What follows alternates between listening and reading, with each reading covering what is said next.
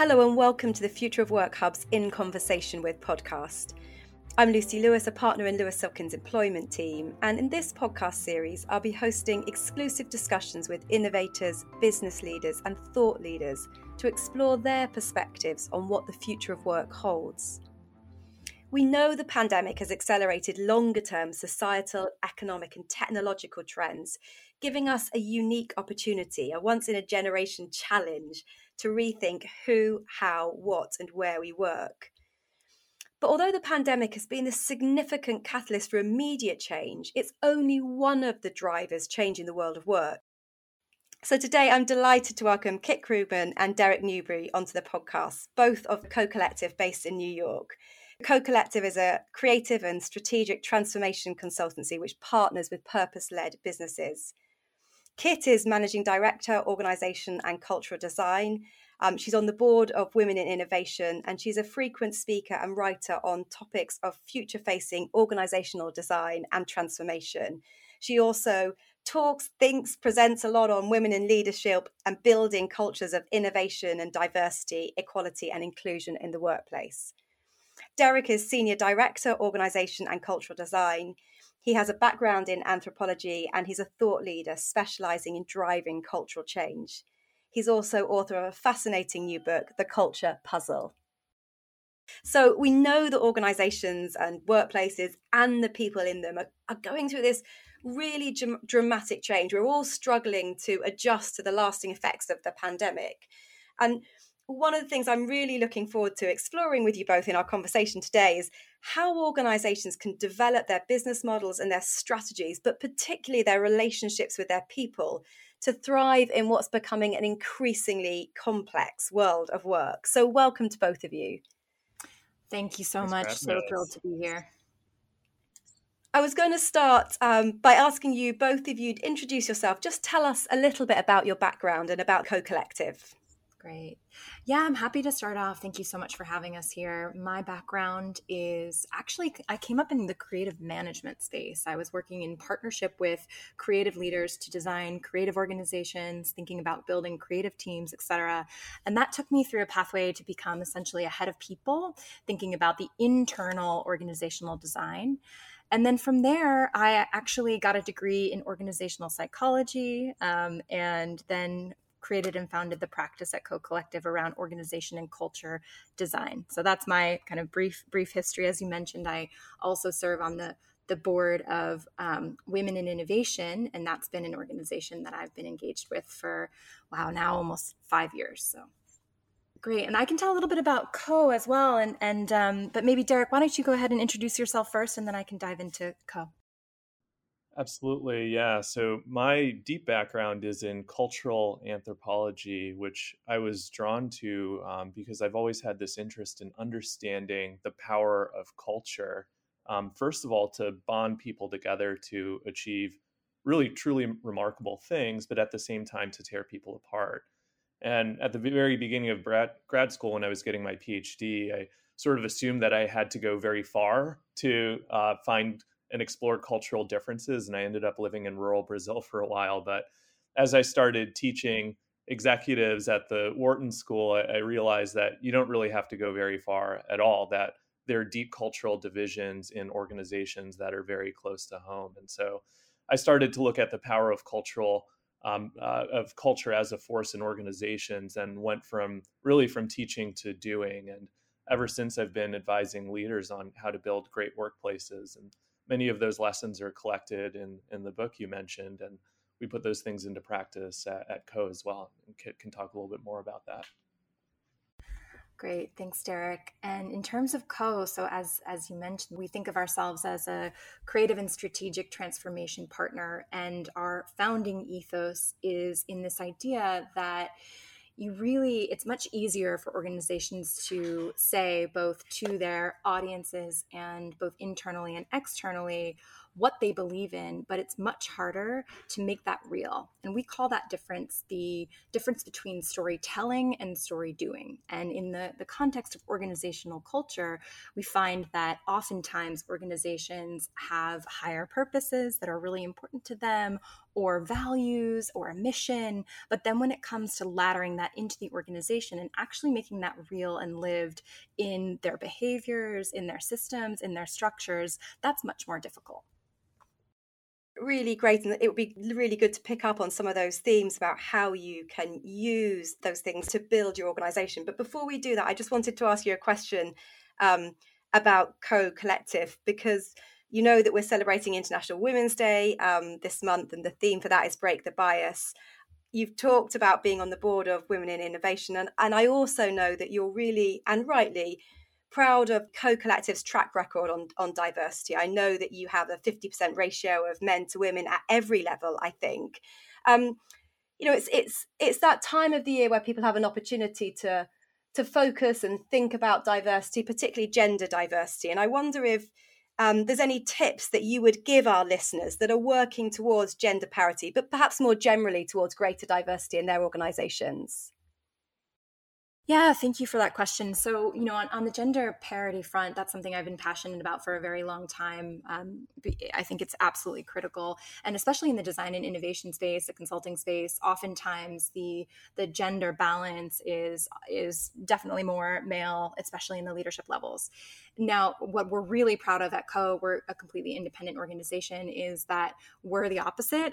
Um, we have CEO is um, a woman, and a, a lot of our leadership team are women. However, I would say we actually are not 50 50. Um, we are now sort of struggling with our diversity uh, in terms of we are over 50 50. And so gender parity, and Derek might laugh, but gender parity at Co actually has, has shifted in the other way. And so now we're looking for, from, for some diversity in the form of uh, men joining the, the organization, like the amazing Derek. Um, but in, in terms of diversity, I think it's really important to talk also about uh, the multidimensionality of diversity. And, and one of the things that I think too often happens is only talking about gender diversity without, because uh, it's easier to talk about perhaps than things like racial, racial diversity. And like every organization, we at Co have, have our work to do as well. And I want to be really clear about that. And so that's a constant conversation that we have about um, racial representation and racial diversity and inclusion within the Co collective ecosystem as well. So, you know, I think every organization, as you mentioned, is is really thinking about diversity and why diversity matters and why it's important. And it is a systemic thing that we need to think about. And if I could just add to that briefly, we, we also believe that it's really important to not just think of it as something you do inside of your company, but but outside as well. And this is a larger philosophy we have that there should be really no daylight between what you project out into the world in terms of your brand and how you engage with consumers and what you're doing inside of your company and we feel that that extends to DE and I and so just as one example we've been working with a learning company that on, on its DE and I vision and at first they were very focused on the things you would imagine like how are we recruiting promoting retaining diverse talent which is obviously super important but you know we push them to think about well you know you're uh, able to make learning accessible to first generation col- college students um, in how you design your products and services to make it accessible to people with disabilities. And that's something that's important for your employees as well to know what kind of impact you're having in the world. So i'd say we also think about uh, DE&I as something again that is not just about what you do inside of your company but but about the impact you have in the world.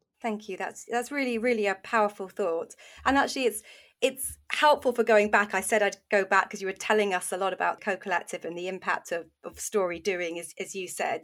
Um, and, and I talked at the beginning a little bit about the, the pandemic and the impact that we're seeing from the pandemic. And one of the, the things that we're seeing um, is what you sometimes see described as the great resignation. You know, a lot of people taking this moment to reflect on on their career and that's clearly having an impact on the talent pool available and I, I, I wondered if you could share your thoughts on what you think is driving that what's behind the great resignation and then i guess most importantly for our listeners what companies can be doing to, to meet that challenge and to, to really attract and particularly retain staff so I would actually start with a little bit of a reframing there. So we, we do hear a lot about the Great Resignation. Um, in fact, and, and it changed, it's different sector by sector, but in general, what we're not seeing is masses and masses of people just stopping work, right? We actually think it's better to think of this as, as kind of a great recalibration. Um, people are shuffling jobs more basically. And one of the reasons they're doing that, to answer your question, is you know they're they're thinking about the relationship they have to their work and to their employer and they're asking is there something out there that's a better fit for me um, that that meets my needs and so to address that, uh, what we would recommend is what my undergrads used to call uh, having a DTR moment, a define the relationship moment with employees. Employers need to really think about what is my what is our value proposition for the people who show up to work here and for the talent we're trying to attract, and to get really crisp about that. What is our purpose in the world um, that you're going to have an impact on? How can we help you grow in your career? But a relationship is two ways, right? So it's also important to be really clear on what's in it for the organization, for the employer, and to set really clear expectations, right? So we know burnout is driven by a lack of ambiguity, among other things. So, for example, a lack of clarity on expectation, an expectation on, you know, when the workday starts and stops, or how how many hours you're supposed to work. And when you don't set those expectations, people feel this need to be always on. So we advocate that on the employer side as well. It's important to kind of define in really clear terms what do we expect of you in terms of when you start and stop work, um, kind the kinds of hours you work, when you're in the office or not. Right, that's something a lot of us are talking about. Thanks, Kit. Is there anything that you would want, want to add? Things that, that businesses should be thinking about in, in terms of retaining staff? Yeah, I think I would love to go back to the question that you asked around gender parity because I, I, and diversity in the workplace. And one of the things that I didn't answer in your question was the idea of what can organizations do, and I think that's really tied to the question of how do you retain and how do you attract, because creating an environment that is welcoming to different people, different contexts, different individuals is really critical. And so the way I think about that is there's really three main things. Like I said, it's always a systems approach, but representation is a piece of it. It's the it's the thing that I think for organizations becomes the most clear, but it's only one piece of the puzzle. So representation at the leadership level, whether that's in terms of gender diversity or racial diversity or identity diversity and it has to be also across the org in different teams et cetera right? So if you have an engineering team that is 100% um, male or 100% white then you're not going to see that same diversity or in that same inclusion. But it also is enforced by both the policies which are the explicit systems and the norms the implicit systems. So you know the one thing i would say and i'm very passionate about this i could probably go talk about this for a long time is parental leave. If the if organizations take one thing away from what I think is really important on the gender equity front, it's equal caregiver leave. So I'll just I'll just say equal caregiver leave. There's a lot of a lot of reasons and research behind that. Yeah, and it's interesting because it's something that um, the UK government, as well as UK businesses, are really grappling with. We'd introduced a concept of shared parental leave, which has been very complicated, and increasingly businesses are recognising the importance of shared parental leave. I think it's a really good point. Um, I'm interested again, it's coming back to Co Collective, but um, I guess there's value in talking to you about the things that you've done as well as the things that you help others to do. And I know that, I mean, even before the pandemic, you were trialing different ways of engaging with staff, an idea that, you know, their, their um, contribution or compensation for their contribution can't just be valued in the salary that they get. So I know you looked at things like um, unlimited leave. It would be great to hear you share a little bit about the things that you've done, the things that you think have been successful, and why you've done them, the journey that you've been on. Yeah, it's a great question. And it really goes back to what Derek said about articulating the value proposition. I'm a big believer in the mutual benefit that employees and employers can design between between each other and i think what's really important to think about is the reason that i originally thought one of my original thesis was about compensation being really thought of as holistically around experience. What is the experience that you're providing your employees? And you know the way i i, I feel very lucky in my job right now because i i'm learning every single day. And in, in that way i feel like i'm being compensated to learn. And and as long as you're being compensated to learn then there's a whole different value proposition in terms of the way that you think about your work, right? So I think that it's really critical to architect the value proposition and to build into that a sense of autonomy and freedom and trust. So, you know, one of the things you talked about unlimited leave, that's something that we've architected for a long time more than anything, that sends a message to our people that we trust you. You are adults. Uh, we trust you to make decisions that benefit your own um, your own ability to get the rest and rest that you need with the needs of the organization. And actually, talking about autonomy, freedom, and trust, you know, it feels very current because I think, particularly the in the UK, and I'm sure with you guys in the US, one of the difficult things that companies are grappling with is how we how we go back or how we move forward is probably better than saying how we go back. How we move forward with our culture now that we're starting to reopen offices. How do we rebuild the things that were lost to the pandemic whilst retaining some of the things that have been great? And some of those have been autonomy, freedom, greater trust when we're not so visible to each other. Derek, I know this is a lot about what you do. I know that you have done a lot of research, a lot of work. You've written a fascinating book about culture. How do you think companies move their company culture forward as we go into this world of um, post-pandemic workplaces? Yeah, so I think there there are four main drivers of culture that are sort of timeless. They they apply to all groups everywhere as long as we've been humans, but are especially I would say acute um, right now, and and especially important to focus on at a time when you know, as you said, many of us are, are sort of scattered across hybrid workplaces and finding it harder than other, than ever to connect with each other and to build a really strong shared culture. So, if I were to just take take uh, briefly each of those four things, the first force is around um, interest, and this is really about the importance of building relationships. You know, strong communities anywhere, including in organizations, are really characterized by dense networks. So from an individual standpoint in your own organization, what you can think about is how can I find new ways to connect with people, even as we're at a distance or working remotely, especially the folks who are more influential in your organization, whether or not they have the biggest title, right? Kind of the people who everyone else turns to for advice or for guidance, right?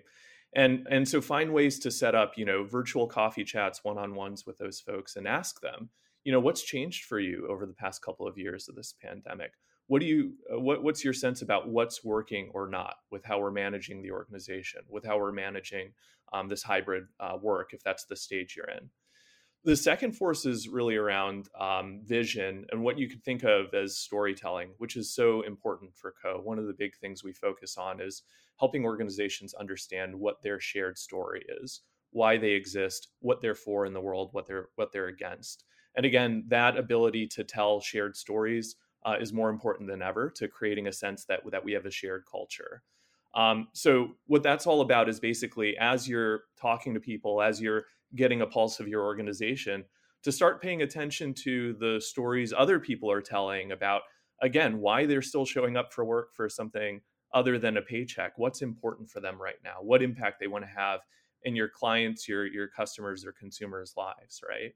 And to start telling you know shared stories around around purpose around why we exist and, and to, to share those broadly. The third piece is around um, building new habits which is uh, something that's also important for us at, at co we have a philosophy of story doing which is all about turning that shared story into real day-to-day actions.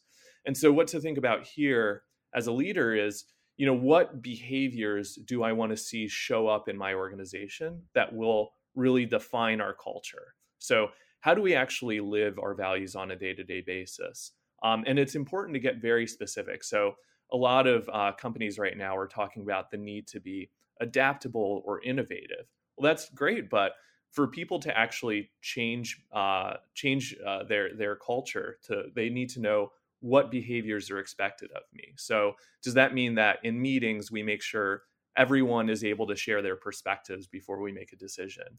Is it about who we bring to the table to make decisions? It's really important to translate to the level of concrete behaviors. And then the last piece, I think, is something Kit hit on uh, that that is a really important you know focus area for us right now is around experimentation. Right, culture is constantly going to change whether we like it or not So the way to get ahead of that is to have a little bit of a dose of humility and to, in a very proactive and conscious way, to constantly be experimenting and tinkering with new ways of working, new ways of engaging with each other um, and our customers, um, so that we're very intentional about evolving our culture together in a really in a way that's really aligned with our purpose and values and not sort of having it happen haphazardly. So what that looks like is some of the experiments that that kit described a moment ago and those don't need to be huge things they can be small ways of you know th- rethinking how we run meetings again how we do consumer research whatever the case may be but it's important to continue to experiment um, to, to keep ahead of of the changes that are happening in all of our cultures that's really fascinating. Thank you. And actually, conscious experimentation is something that we've we've talked about on the Future of Work Hub before, not necessarily so much in relation to culture, but in relation to practical ways of working, how you how you make hybrid working work for employees that are used to either coming to the office or working from home. And and the notion of conscious experimentation has been you know very profound in that context too. So it's really great to hear you talk about that in relation to to culture a willingness to to experiment a little bit with with culture not be too bound up in the the past um, in terms of looking forward. Kit i don't know if there's anything you would want to add to that.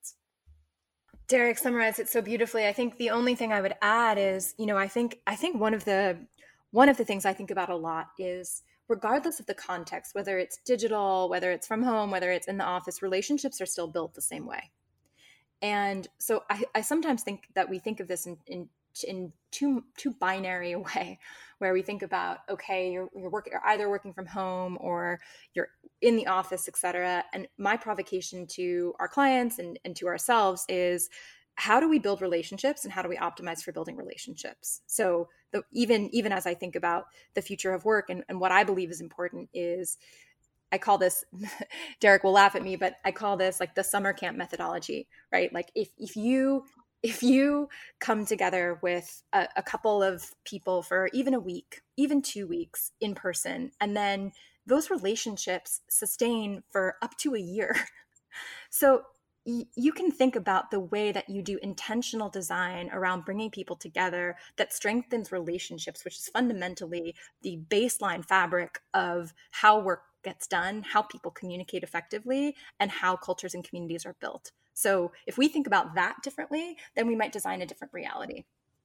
The other one provocation that I'll throw out there is I was really inspired by uh, one, one, one of the Ezra Klein podcasts um, where he interviewed Annie Murphy Paul about her book, The Extended Mind. Um, and it she talks about how we sort of over indexed on the brain and how the way that we work is completely built around using our brain as opposed to using our body and and that the modern workplace in fact is built around this idea that we need to remain our keep our bodies captive and um, just use our brain in that context whereas actually our body is collecting tons of different information kinetically which really led me to start thinking about if I were to design a completely different workplace, what would it look like in terms of the ability for people to move around, um, the ability for people to not be captured at their computer, for them to leverage and sort of in intake all of the amazing energy and thoughts and kinetic um,